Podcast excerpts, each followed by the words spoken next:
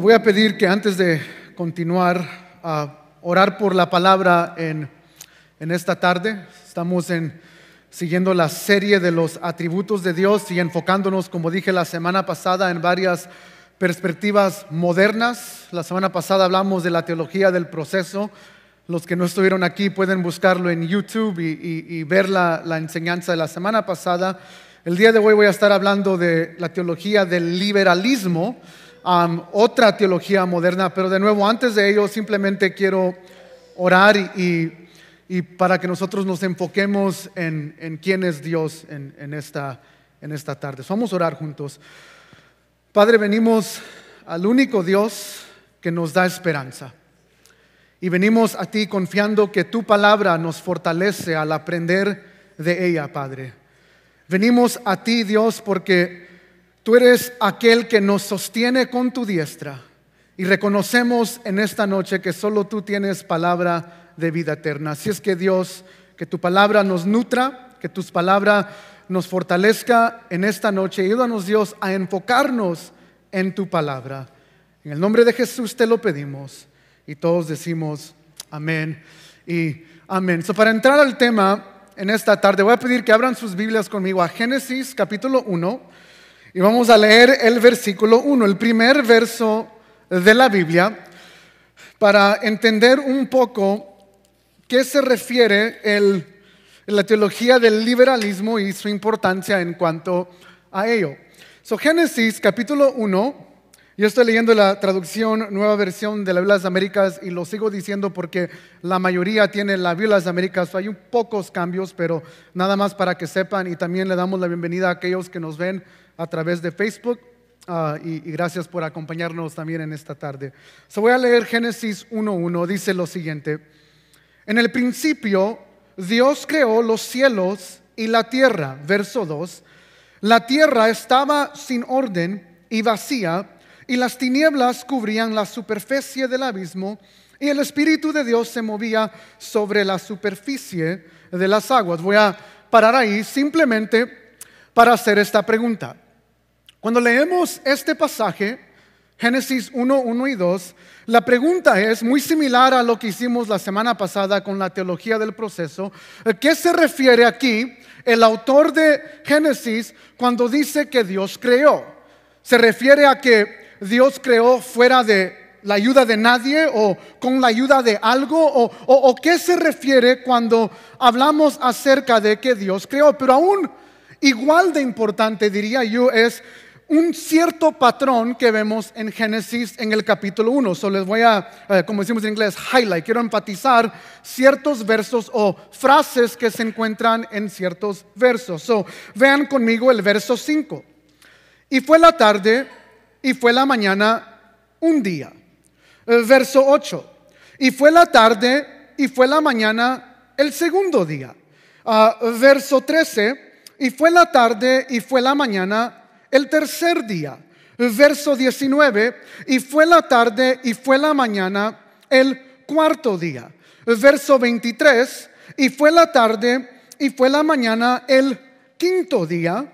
Y verso 31, y fue la tarde y fue la mañana el sexto día. Ahora de nuevo, en base a estos versos, la, la pregunta es, ¿qué se refiere la Biblia en Génesis capítulo 1 al, usar este patrón de que fue tarde y fue mañana y fue un día. Se refiere esto a que un día son miles de años, miles de siglos, muchos, muchos billones, billones de, de, tiempo, etcétera, etcétera. O se refiere literalmente a que fue tarde, fue mañana y fue un día de lo que nosotros consideraríamos un día de 24 horas. Ahora, para ilustrarles esto, me recuerdo cuando estábamos en Trinity con, el pastor Jonah en la clase del Pentateuco, el maestro del Pentateuco, el doctor Averbeck, nos puso en grupos y como era común en, nosotros de que cuando un maestro nos ponía en grupos, uh, Jonas se aseguraba, él más que yo, de asegurarse de que estuviéramos en el mismo grupo porque ambos no nos gusta hablar con, con, extranjeros, con, con, strangers. So, so él decía, Henry, tú estás en mi grupo y uh, lástimamente nos, nos, nos agregaron tres o cuatro más estudiantes, pero estábamos en esta pregunta. Uh, y me recuerdo que, un, joven dijo, well, who cares? ¿Qué importa? ¿Qué pregunta tan ridícula? Eh, eh, ¿Qué, importa si es un día o no? Y me recuerdo porque, aunque muchos tal vez pensarían que el pastor Jona, debido al estilo de predicación que, lo dice como es, que así es en persona, pero en realidad es, es, muy manso, muy noble cuando se trata de estas cosas en persona. Pero me recuerdo esa vez que le dijo al estudiante, wow, importa porque está en la Biblia porque se encuentra en la Biblia, porque la frase un día está en la palabra de Dios. Ahora, hago esta ilustración por esta razón. La teología del liberalismo en sí, su, deber o lo que ellos quieren hacer es contestar solo una pregunta. Y voy a poner la palabra aquí, la voy a poner en grande para que lo puedan ver. Ah, los de en línea es en ¿Qué es esencial para la fe cristiana? ¿Qué doctrinas son esenciales para la fe cristiana? Ahora, de nuevo, alguien lee Génesis 1.1 y puede decir lo mismo que ese alumno, who cares? ¿Qué importa? ¿Qué importa si son seis? ¿Qué importa si son millones y millones de años? Ahora, aquí es la razón por la cual importa. Si yo digo que Génesis 1 es 6 millones de años, ¿qué hago cuando el mismo autor dice que en el diluvio fueron 40 días y qué? 40 noches. Son miles y miles, billones y billones de años. También, ¿qué cuando vamos al Nuevo Testamento y vemos que Jesús resucitó a qué? Al tercer día. Se refiere esa palabra día. O sea, esta es la razón por la cual las doctrinas son importante o, por qué debemos de interesarnos en las palabras que vemos en la Biblia. Sin embargo, la teología del liberalismo inicia haciendo esta pregunta. ¿Qué es esencial y qué no? Ahora, nosotros como creyentes hacemos lo mismo en este sentido. Todos aquí diríamos que una doctrina esencial es, bueno, espero que todos diríamos esto, es afirmar que la salvación es solo a través de Cristo Jesús. O sea, yo, yo no creo que nadie aquí diría, ah, Buda te puede salvar, y de nuevo, espero que no, o que ah, el Islam te puede salvar, o que todos los caminos llevan a, Dios. O sea, esa es una doctrina lo que nosotros llamaríamos una doctrina esencial. Al negar eso, estamos negando la fe cristiana. Sin embargo, en, en, base a esa doctrina hay, hay, doctrinas que nosotros llamaríamos de segundo rango. Ah, por ejemplo, cómo se llega a la salvación. Es el calvinismo, el arminianismo. O sea, eso ya sería un debate de segunda categoría. Ningún fiel creyente le diría a un arminiano, por ejemplo, y si no sabes qué es eso, toma las clases de doctrinas cuando las ofrezcamos otra vez. Pero, pero yo no le diría a un arminiano, a alguien que cree que la salvación uno también tiene un, un, acto en ella, este, yo no le diría a esa persona, tú no eres creyente, si afirma que la salvación es a través de Cristo Jesús. Eso es algo que nosotros llamaríamos esencial. Eso es lo que me refiero con, con, este énfasis. ¿Qué es esencial? ¿Qué hace la fe cristiana cristiana? Ahora, para los de la teología del liberalismo, en base de esta categoría, ellos hacen algunas preguntas. Por ejemplo, ¿es necesario afirmar los milagros que vemos en la Biblia y tener la fe cristiana. Para decirlo de otra manera, si quitamos todos los milagros que vemos en la Biblia, aún los de Jesús,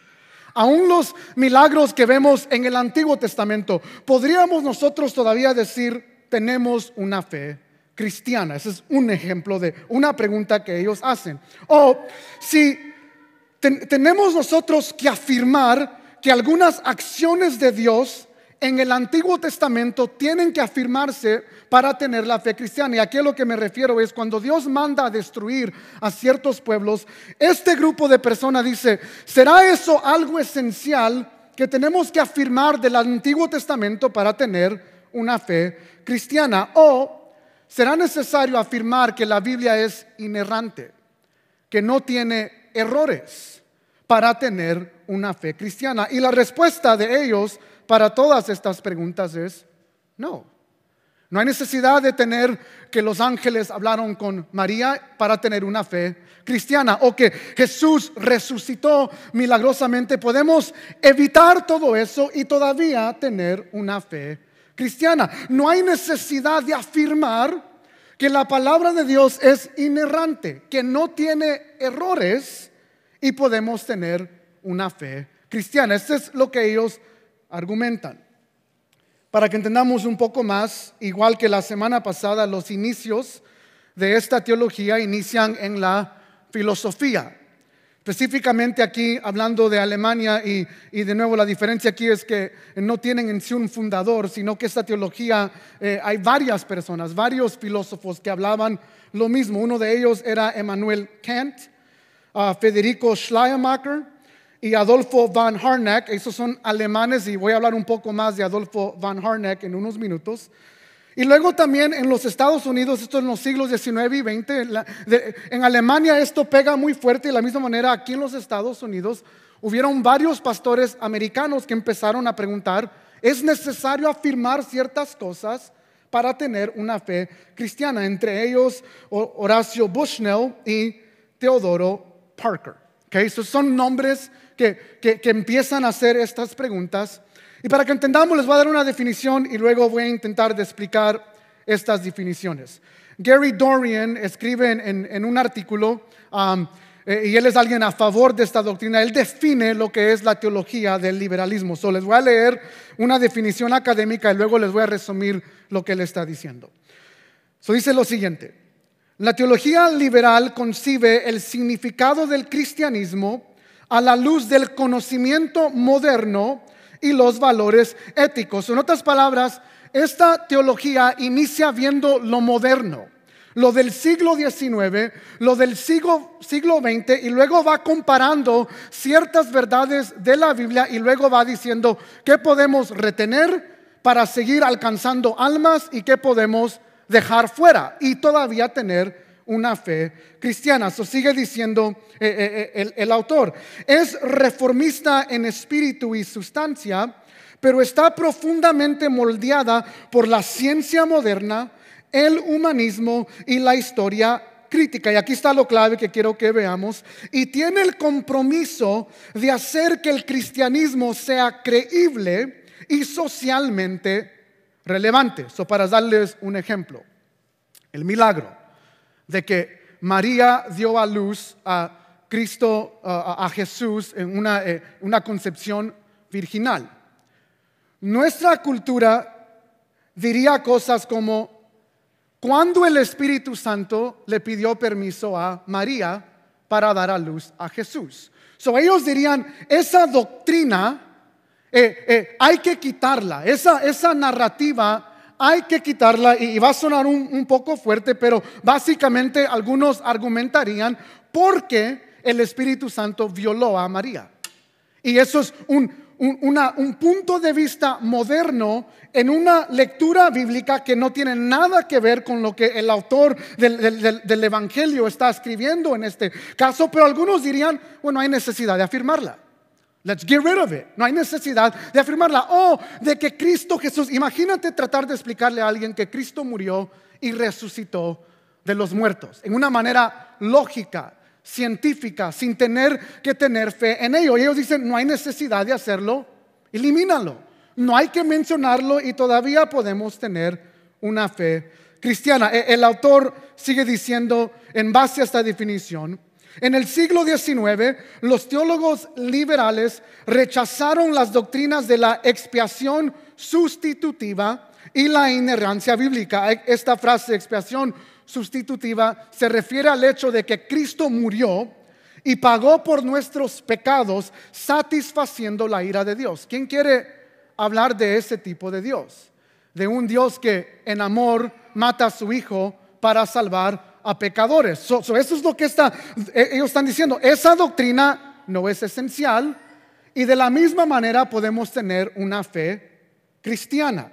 Sigue diciendo eh, eh, eh, la definición, negaron que Dios creó al mundo en seis días, mandó a destruir a los antiguos enemigos de Israel, exigió el sacrificio de su Hijo como pago por el pecado. Más importante aún, negaron que los argumentos religiosos se resolvieran apelando a un texto infalible o a una autoridad eclesial. Los liberales del siglo XIX aceptaron la involución darwiniana, la crítica bíblica y una idea de Dios como el espíritu personal y eterno del amor.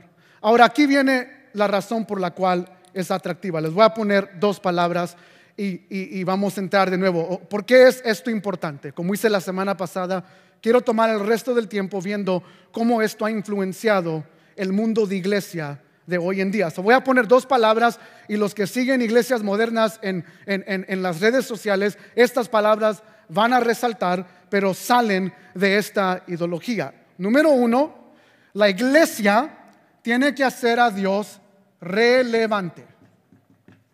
¿Okay? Dios tiene que ser relevante en este tiempo y muchos pastores modernos hoy en día argumentarían, es el deber de la iglesia asegurarse que Dios sea eh, relevante perdón, en nuestro tiempo. Y eso significa sacrificar ciertos pasajes bíblicos, para algunos significa nunca hablar del pecado, porque ¿quién quiere venir un domingo? Y aún nosotros, si somos sinceros, no queremos venir un domingo y escuchar del pecado y escuchar que yo tengo que arrepentirme y entregar mi vida. O sea, nadie quiere escuchar eso un domingo. Hay muchos pastores que dirían, o eso ni es relevante. La gente todos los días es bombardeada con negatividad. Yo quiero que pienses en algo. ¿Quién quiere escuchar del pecado en medio de una crisis como la COVID-19? ¿Quién? O sea, todos diríamos, eso no es relevante, hay que hablar de enfermedad tras enfermedad o, hay que hacer noches de milagro para estar al tiempo, al, al día de hoy. a esto es lo que me refiero con hacer a Dios relevante y en segundo lugar, lo que ellos dirían es esencial es cómo podemos hacer que el mundo vea a Dios como un Dios de amor. ¿Cómo podemos ayudarle a Dios, yo diría, es lo que están diciendo ellos, para que el mundo vea que Dios es amor. Y la respuesta bíblica es, el mundo no puede ver que Dios es amor. El mundo no lo puede hacer. Tiene que ser regenerado.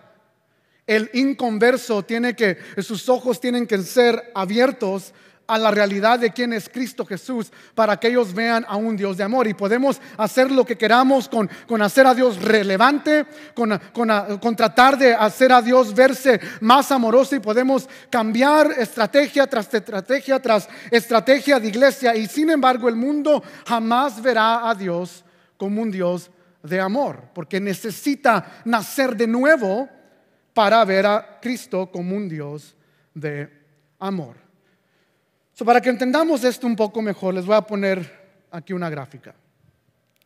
Voy a poner aquí varios aspectos de cómo la importancia de entender estas dos cosas. voy a hacer un contraste aquí. Voy a poner aquí doctrina y amor. La, la fe cristiana o la fe bíblica, la fe ortodoxa, siempre ha afirmado la importancia de doctrina. Hay ciertos aspectos doctrinales que son importantes. Y, si no me crees, a los, que estudiaron la historia de la iglesia eh, en estos tiempos que antes del COVID, cuando, cuando teníamos IVA, se dieron cuenta de que al inicio la iglesia estableció varios credos doctrinales, como el credo de Nicea. O sea, la iglesia inició en base de doctrina, pero siempre enfatizó amor iniciando con Dios, de que Dios es amor y de que el creyente debe mostrar amor. Sin embargo, la teología del liberalismo por querer ser relevante y por querer mostrar a un Dios de amor, dijo, no hay necesidad de tener doctrina, lo único que nosotros tenemos que enfatizar es amor. Dios es amor. Dios es amoroso. Y esto significa, no vamos a hablar de la ira de Dios. Porque al hablar de la ira de Dios, de que Dios eh, al, pecador le va, a le va a dar juicio, al hablar de esa manera de Dios, ¿qué hemos hecho? Hemos convertido a Dios en alguien que no es amoroso, a alguien que no expresa amor. So, ellos empiezan a eliminar ciertas cosas y hoy en día tú lo escuchas en varios pastores modernos. No hay necesidad de doctrina. ¿Qué importa la doctrina? Lo único que hay que mostrar, lo, que hay que predicar es el amor de Dios. Cómo ser más y más amorosos. La doctrina no es importante. Gresham Meacham eh, tiene un libro, está traducido en español, un poco académico, pero eh, los que leen español e inglés están ambos lenguajes. Ah, se llama El cristianismo y el liberalismo, se los recomiendo mucho. Él dice esta siguiente frase, Cristo murió eso es historia. Cristo murió por nuestros pecados. Eso es doctrina. Sin estos dos elementos unidos en una unión absoluta, inducible, no hay cristianismo. ¿Cuál es el énfasis aquí de, Christian Matcham al, responder a este mover? Lo que él está diciendo es que no podemos simplemente como algo histórico afirmar que Cristo existió, que Cristo murió y que Cristo resucitó y luego decir que ese acto no tiene ningún aspecto doctrinal. Y lo que Gresham Meacham está diciendo es que si quitamos el aspecto doctrinal de la salvación de Cristo, no tenemos cristianismo. ¿Qué tenemos? Y eso es lo que este, este grupo de personas enfatiza. Tenemos a un Cristo, lo voy a poner aquí, un Cristo moral. ¿Ok? Muchos les encanta el Cristo moral. ¿Cuál es el propósito de Cristo al venir aquí al mundo?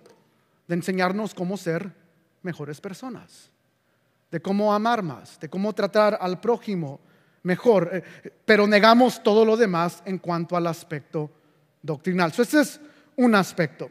Otro aspecto, para, por causa de tiempo no voy a seguir escribiendo, pero para, lo, lo voy a seguir poniendo para que entiendan el contraste. La teología cristiana bíblica afirma que debemos enfatizar la verdad de la palabra y la verdad de la palabra a veces afecta nuestros sentimientos. So, nunca eh, la Biblia nos divorcia de sentimientos, de tener sentimientos. La diferencia entre la doctrina o, la enseñanza bíblica y, la, teología del liberalismo es que ellos de nuevo niegan el, tener que enfatizar la verdad y lo único que quieren enfatizar es los sentimientos. ¿Cómo yo me siento? De nuevo, Gresham Meacham en su libro aquí, hablando de este mover, dice lo siguiente. No es necesario, se nos dice, tener una concepción de Dios, teología o el conocimiento de Dios. Se dice, eso es la muerte de la religión. No debemos procurar conocer a Dios, sino simplemente sentir su presencia. En otras palabras, lo que él está argumentando aquí es que la teología del liberalismo afirma I don't need to know God. Yo no necesito saber a Dios. Yo no necesito conocer a Dios. Yo no necesito para algunos abrir mi Biblia y, y, tratar de conocer a Dios a la luz de la palabra. Yo lo único que necesito es sentirlo.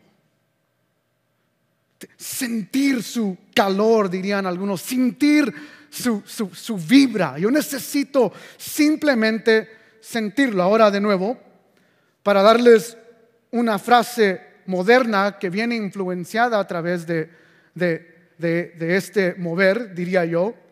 Algunos pastores modernos dirían, no hay necesidad de estudiar a Dios, que para mí eso se traduce a, no hay necesidad de leer la Biblia. We don't need to study God. No hay necesidad de estudiar a Dios. Yo simplemente tengo que sentir su presencia. Ahora, aunque suena chido para algunos ese dicho, el problema es que yo quiero asegurarme que lo que estoy sintiendo es bíblico y no simplemente algo emocional o carnal.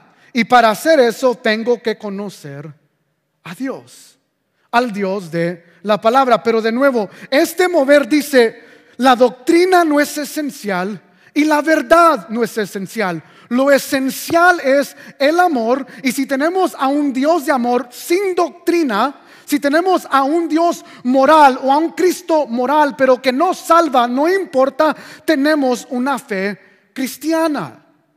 Y de nuevo, quiero que analices las predicaciones de hoy en día. Son predicaciones morales en las iglesias modernas. Un mejor tú.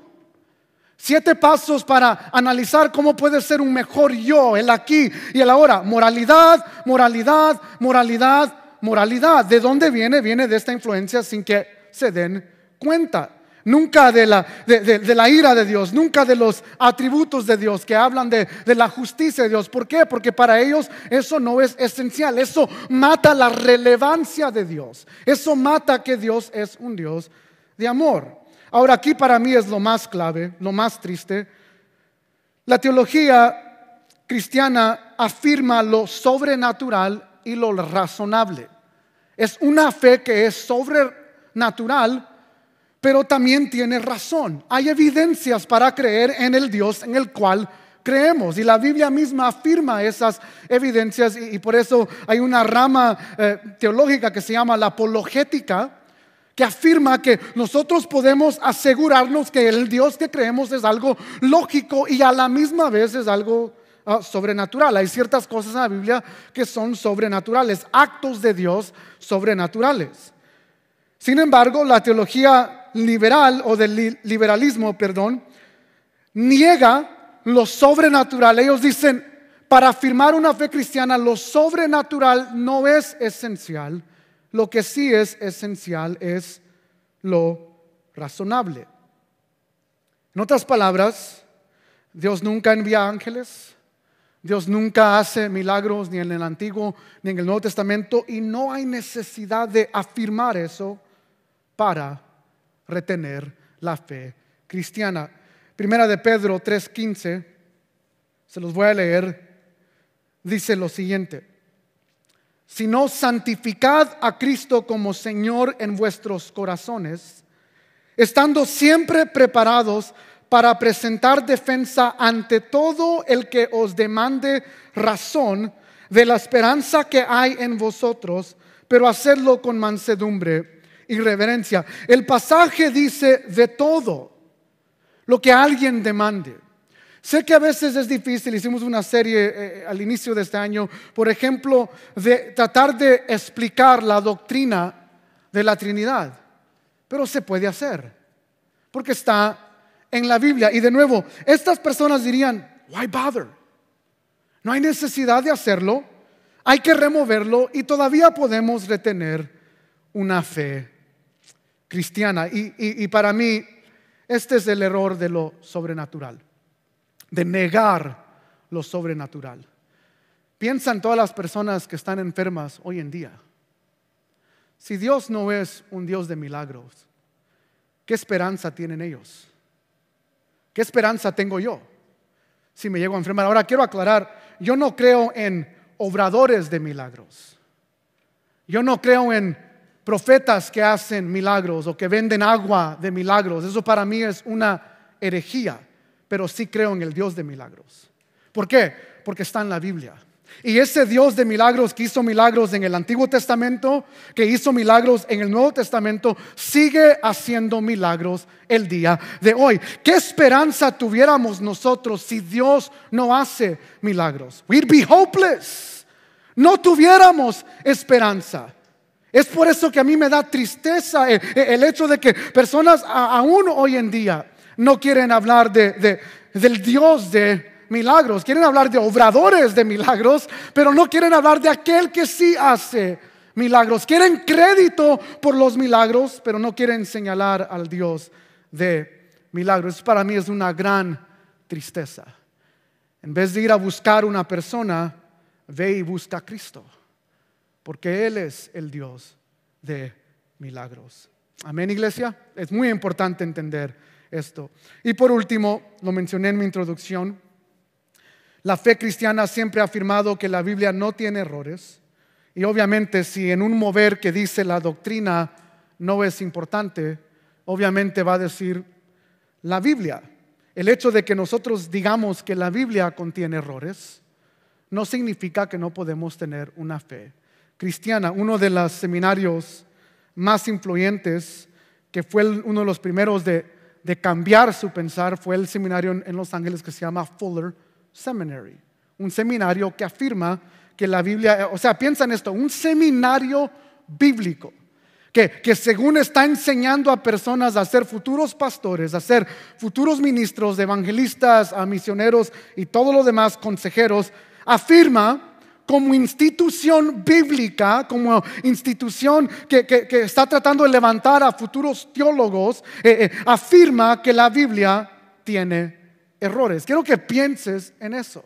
¿Y de dónde viene de nuevo esta influencia? Viene del cristianismo, liberalismo, que dice, eso no es algo esencial. ¿Qué importa según Timoteo 3:16 cuando dice que toda palabra escrita es inspirada por Dios? No importa, no, hay, no hay que afirmar eso para tener una fe ah, cristiana esencial. So Van Harnack, para darles un resumen, ¿cómo hacemos entonces que Dios se vea relevante al rechazar ciertas doctrinas y enfatizar algunas cosas de Dios? Este es el Dios con el cual terminamos, ¿ok? Quiero que vean lo que Van Harnack dice usando este método del cristianismo liberalismo él termina con dos posturas, él, resume a Dios eh, eh, en base a estas dos posturas. Escribió un libro acerca de ello. Número uno, y de nuevo, estas ah, frases van a sonar bien al inicio hasta que pongámonos a pensar en ciertas cosas, pero este es el, el Dios con el cual terminamos nosotros al afirmar la teología del liberalismo. Número uno, Dios es Padre de todos. ¿Ok? Y a lo que me refiero aquí es, Dios es Padre de todo el mundo. Dios es Padre de todos. Y en, el aspecto práctico o nuestro deber, en este caso, so esta es la segunda afirmación que da Van Harnack, eh, voy a poner aquí el mundo, aunque no es la terminología que él usa, pero para que lo entendamos un poco mejor. El mundo es nuestro, nuestro hermano. O hermana, para que no se ofendan las hermanas en esta tarde, ¿ok? So, o, lo, él, él, dice, somos hermanos de todos. Ese, es su lenguaje. So, Dios es Padre de todos, somos hermanos de todos, pero de nuevo para que entendamos el mundo. El creyente y el no creyente es mi hermano y mi hermana. Ahora, de nuevo, Van Harnack llega a esta conclusión porque al decir Dios es Padre de todos, muestra que Dios es relevante. Piensa en esto. Habla con un musulmán y dile, oh, el Dios que tú crees y mi Dios, mismo Padre de los dos. ¿Es relevante o no? Claro. Tú conversa con un musulmán y dile que Allah y Dios son las mismas personas y dime si no va a prestar oído. Claro que sí. Pero si le dices no, Dios no es tu padre, Dios solo es padre de los hijos de Dios, que va, probablemente que va a ser el musulmán, laters. Yo no tengo tiempo para escucharte. Ahora, ¿cuál Dios suena más amoroso? Decirle a un musulmán que Dios le ama aunque él no crea en ese Dios, o decirle la verdad de que tiene que arrepentirse de sus pecados, confesar a Cristo como Señor y Salvador y entender por qué ese Dios es un Dios. o sea, ¿cuál suena más amoroso. Eso es lo que quiero que vean, esa es la atención de hoy en día. Pero por si no me creen, algunos ejemplos. 31 de mayo de 1999, un evangelista famoso siendo entrevistado, se le hace esta pregunta. ¿Cuál es el futuro de la fe cristiana? El evangelista dice lo siguiente. Yo creo que el cuerpo de Dios, que es compuesto por todos los grupos cristianos y aún fuera de los grupos cristianos, yo creo que todos los que aman a Cristo o han oído de Cristo, sean conscientes de ello o no, son parte del cuerpo de Cristo.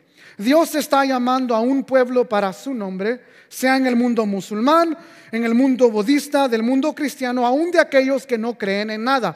Ellos son parte del cuerpo de Cristo porque han sido llamados por Dios. Ellos tal vez no han oído de Cristo, pero dentro de ellos hay una luz y yo creo que ellos son salvos y estarán con nosotros en el cielo. El entrevistador le dice, ah, me alegro que dices esto. Hay una amplitud en la misericordia de Dios. Y el evangelista, de nuevo, evangelista dice, sí, lo hay. Otro ejemplo. Junio 20 de 2005, un entrevistador famoso a un pastor de una mega iglesia le dice, hemos tenido varios ministros de nuestro programa que dicen, oh, crees en Cristo, o si no crees en Cristo, te vas al cielo y si no, no importa lo que hayas hecho en tu vida, no vas. El pastor dice, bueno, yo no sé, ah, probablemente hay un balance entre, ah, yo creo que debes conocer a Cristo, pero eh, yo creo que si conoces a Cristo, tú crees en Dios, vas a tener buenas obras. Yo creo que es negligente de nuestra parte decir, yo soy cristiano, pero nunca hago nada. O sea, evita la pregunta. El entrevistador como que sigue empujándole y dice, pero ¿qué si eres judío o musulmán o no aceptas a Cristo para nada? Y de nuevo el pastor, bueno, eh, quiero ser muy cuidadoso con lo que quiero decir acerca de quién o quién nos irá al cielo. No lo sé, yo, yo solo creo en, en Dios. Y voy a parar ahí. De nuevo, es un pastor que el deber del pastor, en mi opinión, es decir la verdad, aunque al mundo no le guste. Pero de nuevo, ¿por qué la atención de este evangelista o de este pastor y otro pastor de, una mega iglesia que dice hay que dejar el Antiguo Testamento a un lado? Porque ¿para qué explicar que, todo lo raro que encontramos en el Antiguo Testamento no hay necesidad de hacerlo de nuevo. Hay que dejar la doctrina del Antiguo Testamento a un lado y simplemente hablar de Cristo y, y todo lo bueno que Él es. Pero ¿por qué la atención de ello? Porque estos pastores luchan con, si digo que solo Jesús nos lleva al cielo, yo he perdido la relevancia que tengo aún en el mundo. Si digo que solo Jesús nos salva, no estoy mostrando a un Dios de amor. Esta es la atención de ellos y por eso el evangelista dice, sí, estoy de acuerdo, la misericordia de Dios es amplia y por eso el pastor no quiere decir, si un musulmán no cree en Cristo, se va a ir al infierno. Ahora, el problema con esto es que Jesús dice todo lo opuesto. Si nos recordamos, las palabras de Cristo son claras. El, Jesús dice, ancha es la puerta que lleva a la perdición. Los que afirman que todos los caminos te llevan a Dios, esa puerta lleva a la perdición y Jesús enfatiza, estrecha es la puerta que lleva a la vida. Pero sin embargo, de nuevo, la tensión en la iglesia moderna es qué es esencial, qué es relevante, qué es lo que el mundo necesita oír para que ellos sigan viniendo a la iglesia. Y ellos concluyen no es doctrina, no es lo que la palabra dice, sino que hay que reevaluar la Biblia, qué vamos a enseñar y qué no vamos a enseñar, para que las multitudes sigan viniendo y viniendo. En otras palabras, ellos quieren mostrarle a un mundo que Dios es Padre de todos. Ve conmigo a Juan capítulo 1, lo vimos en el Evangelio de Juan, en nuestro estudio del Evangelio de Juan. ¿Qué dice la Biblia acerca de quiénes son los hijos de Dios? Juan, capítulo 1, esto está en el prólogo, capítulo 1, verso 12. Juan dice, pero a todos los que lo recibieron, les dio el derecho de llegar a ser qué? Hijos de Dios. Y sigue diciendo para aclarar la doctrina, es decir, ¿a quién? A los que creen en su nombre. Esto es el resultado del verso 11, si recuerdan, eh, Juan enfatiza, Jesús vino a los suyos y los suyos ¿qué? No le recibieron. Esos que no les recibieron, Dios no es su Padre. No, Dios es Padre de aquellos que son quién? Sus hijos. De aquellos que confiesan a Cristo como Señor y Salvador, aquellos que dicen Jesús es mi redentor y por consecuencia Dios es Padre de ellos. No de todo el mundo. Dios no es padre de todo el mundo. Dios gobierna sobre todo el mundo. Dios ah, reina sobre todo el mundo. Pero teológicamente Dios no le llama a toda la creación hijos. Los hijos de Dios son aquellos que han puesto su confianza en su Hijo. Hemos sido adoptados como hijos de Dios por la obra de Cristo Jesús. Esto nos da a nosotros a entender que lo esencial es la doctrina de Cristo en la cruz para entender por qué somos hijos de Dios. Y no simplemente creer en un Cristo que es un buen maestro o un buen, eh, eh, alguien que nos enseña buenas cosas. Este es el error de esta doctrina. Dios no es Padre de todos. Ahora, padres, escúchenme muy, con mucha atención en esto.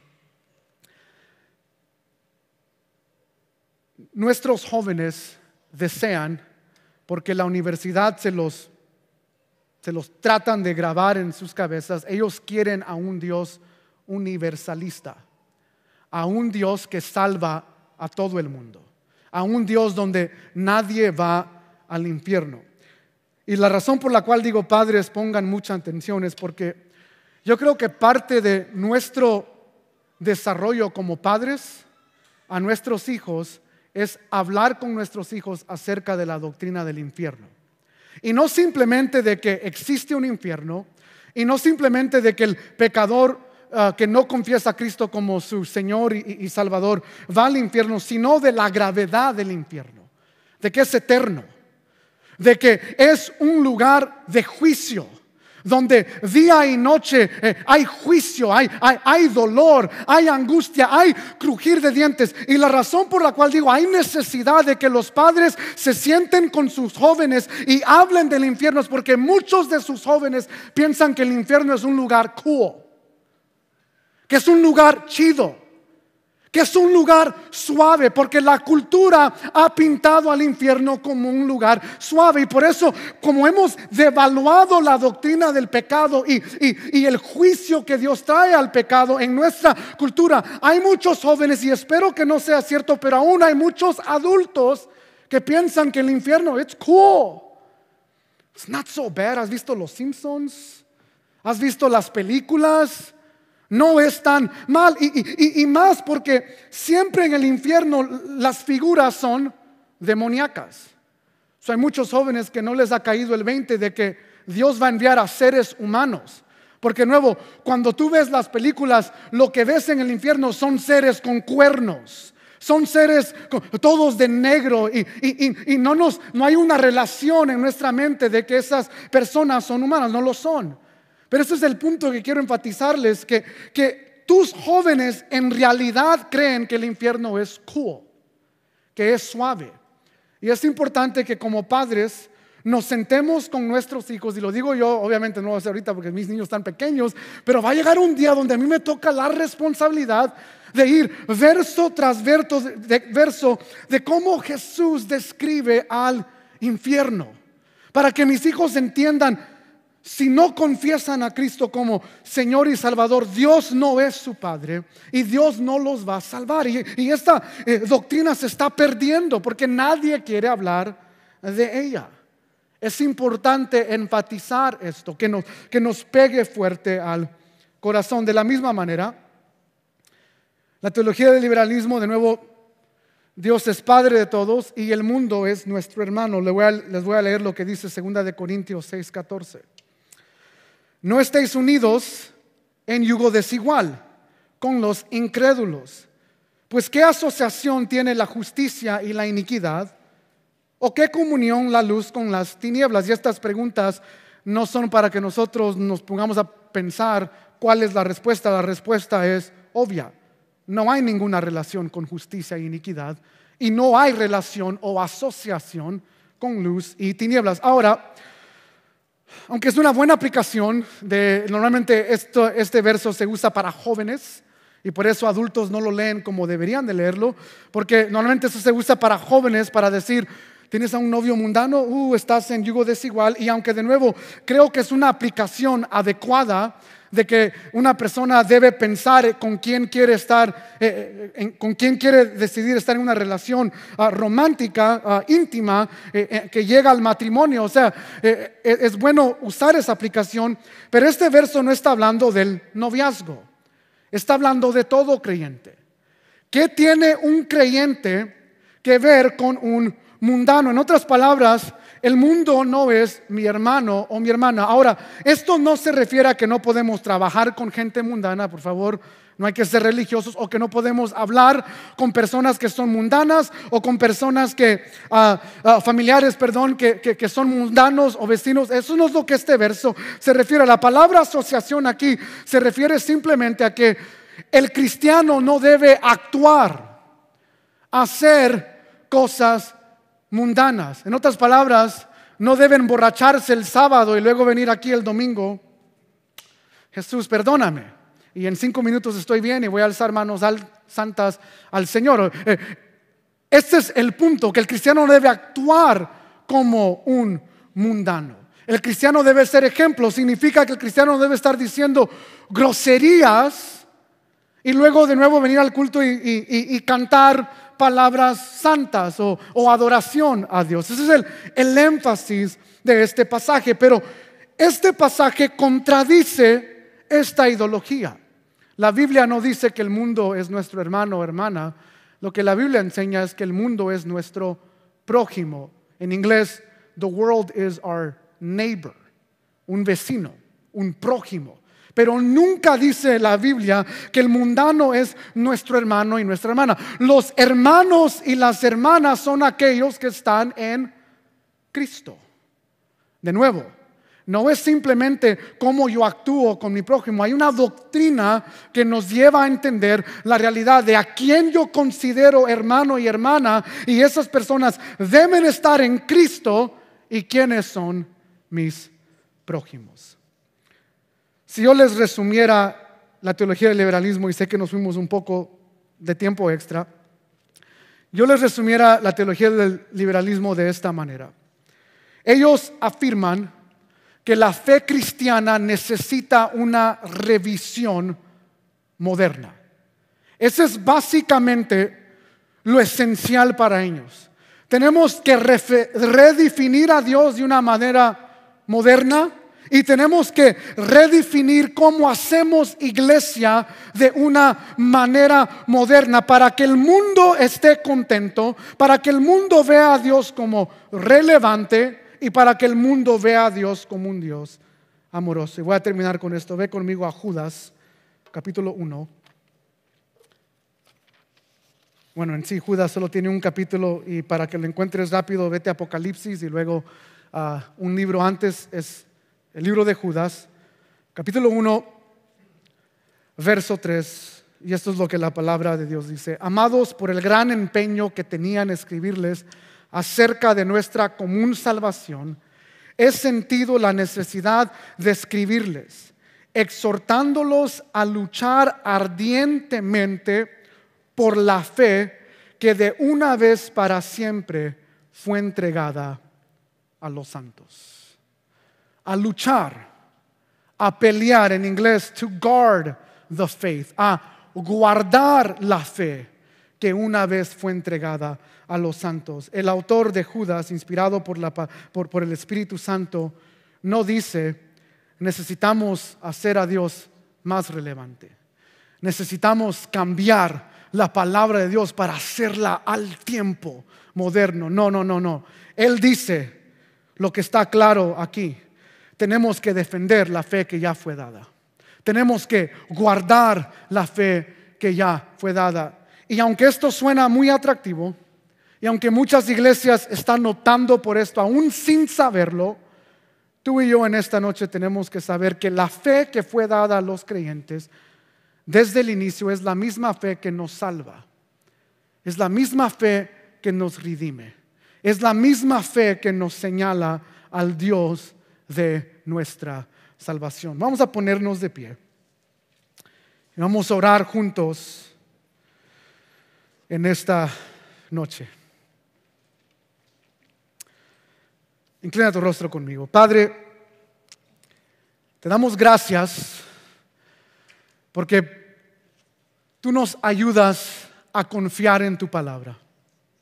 Tú nos ayudas a entender y asimilar tu palabra. Y Dios, yo te pido que tu Espíritu Santo nos siga dirigiendo, no a intentar de cambiar la fe, de modernizar la fe o aún de modernizar los atributos de Dios. En vez, ayúdanos Dios a confiar en la fe que ya ha sido dada a confiar en el Dios que es revelado en la palabra, en el Antiguo y en el Nuevo Testamento, a confiar en el Dios de nuestra salvación. Ayúdanos Dios a ser personas que contienden por la fe en amor, en paciencia y en sabiduría, Padre. Ayúdanos Dios a seguir creyendo aún en estos tiempos en el Dios que hace milagros y seguir creyendo en el Dios que ha hecho el mayor milagro, que es salvar a un pecador como yo y llevarlo a vida eterna. Y aún en este día pedimos, Dios, que tú abras los ojos de aquellos que no han visto tu luz, que tú ensuavices los corazones de aquellos de corazón de piedra, Padre, que tu palabra tome efectividad en los corazones. Te damos gracias por este tiempo juntos. En el nombre de Jesús todos decimos amén y amén.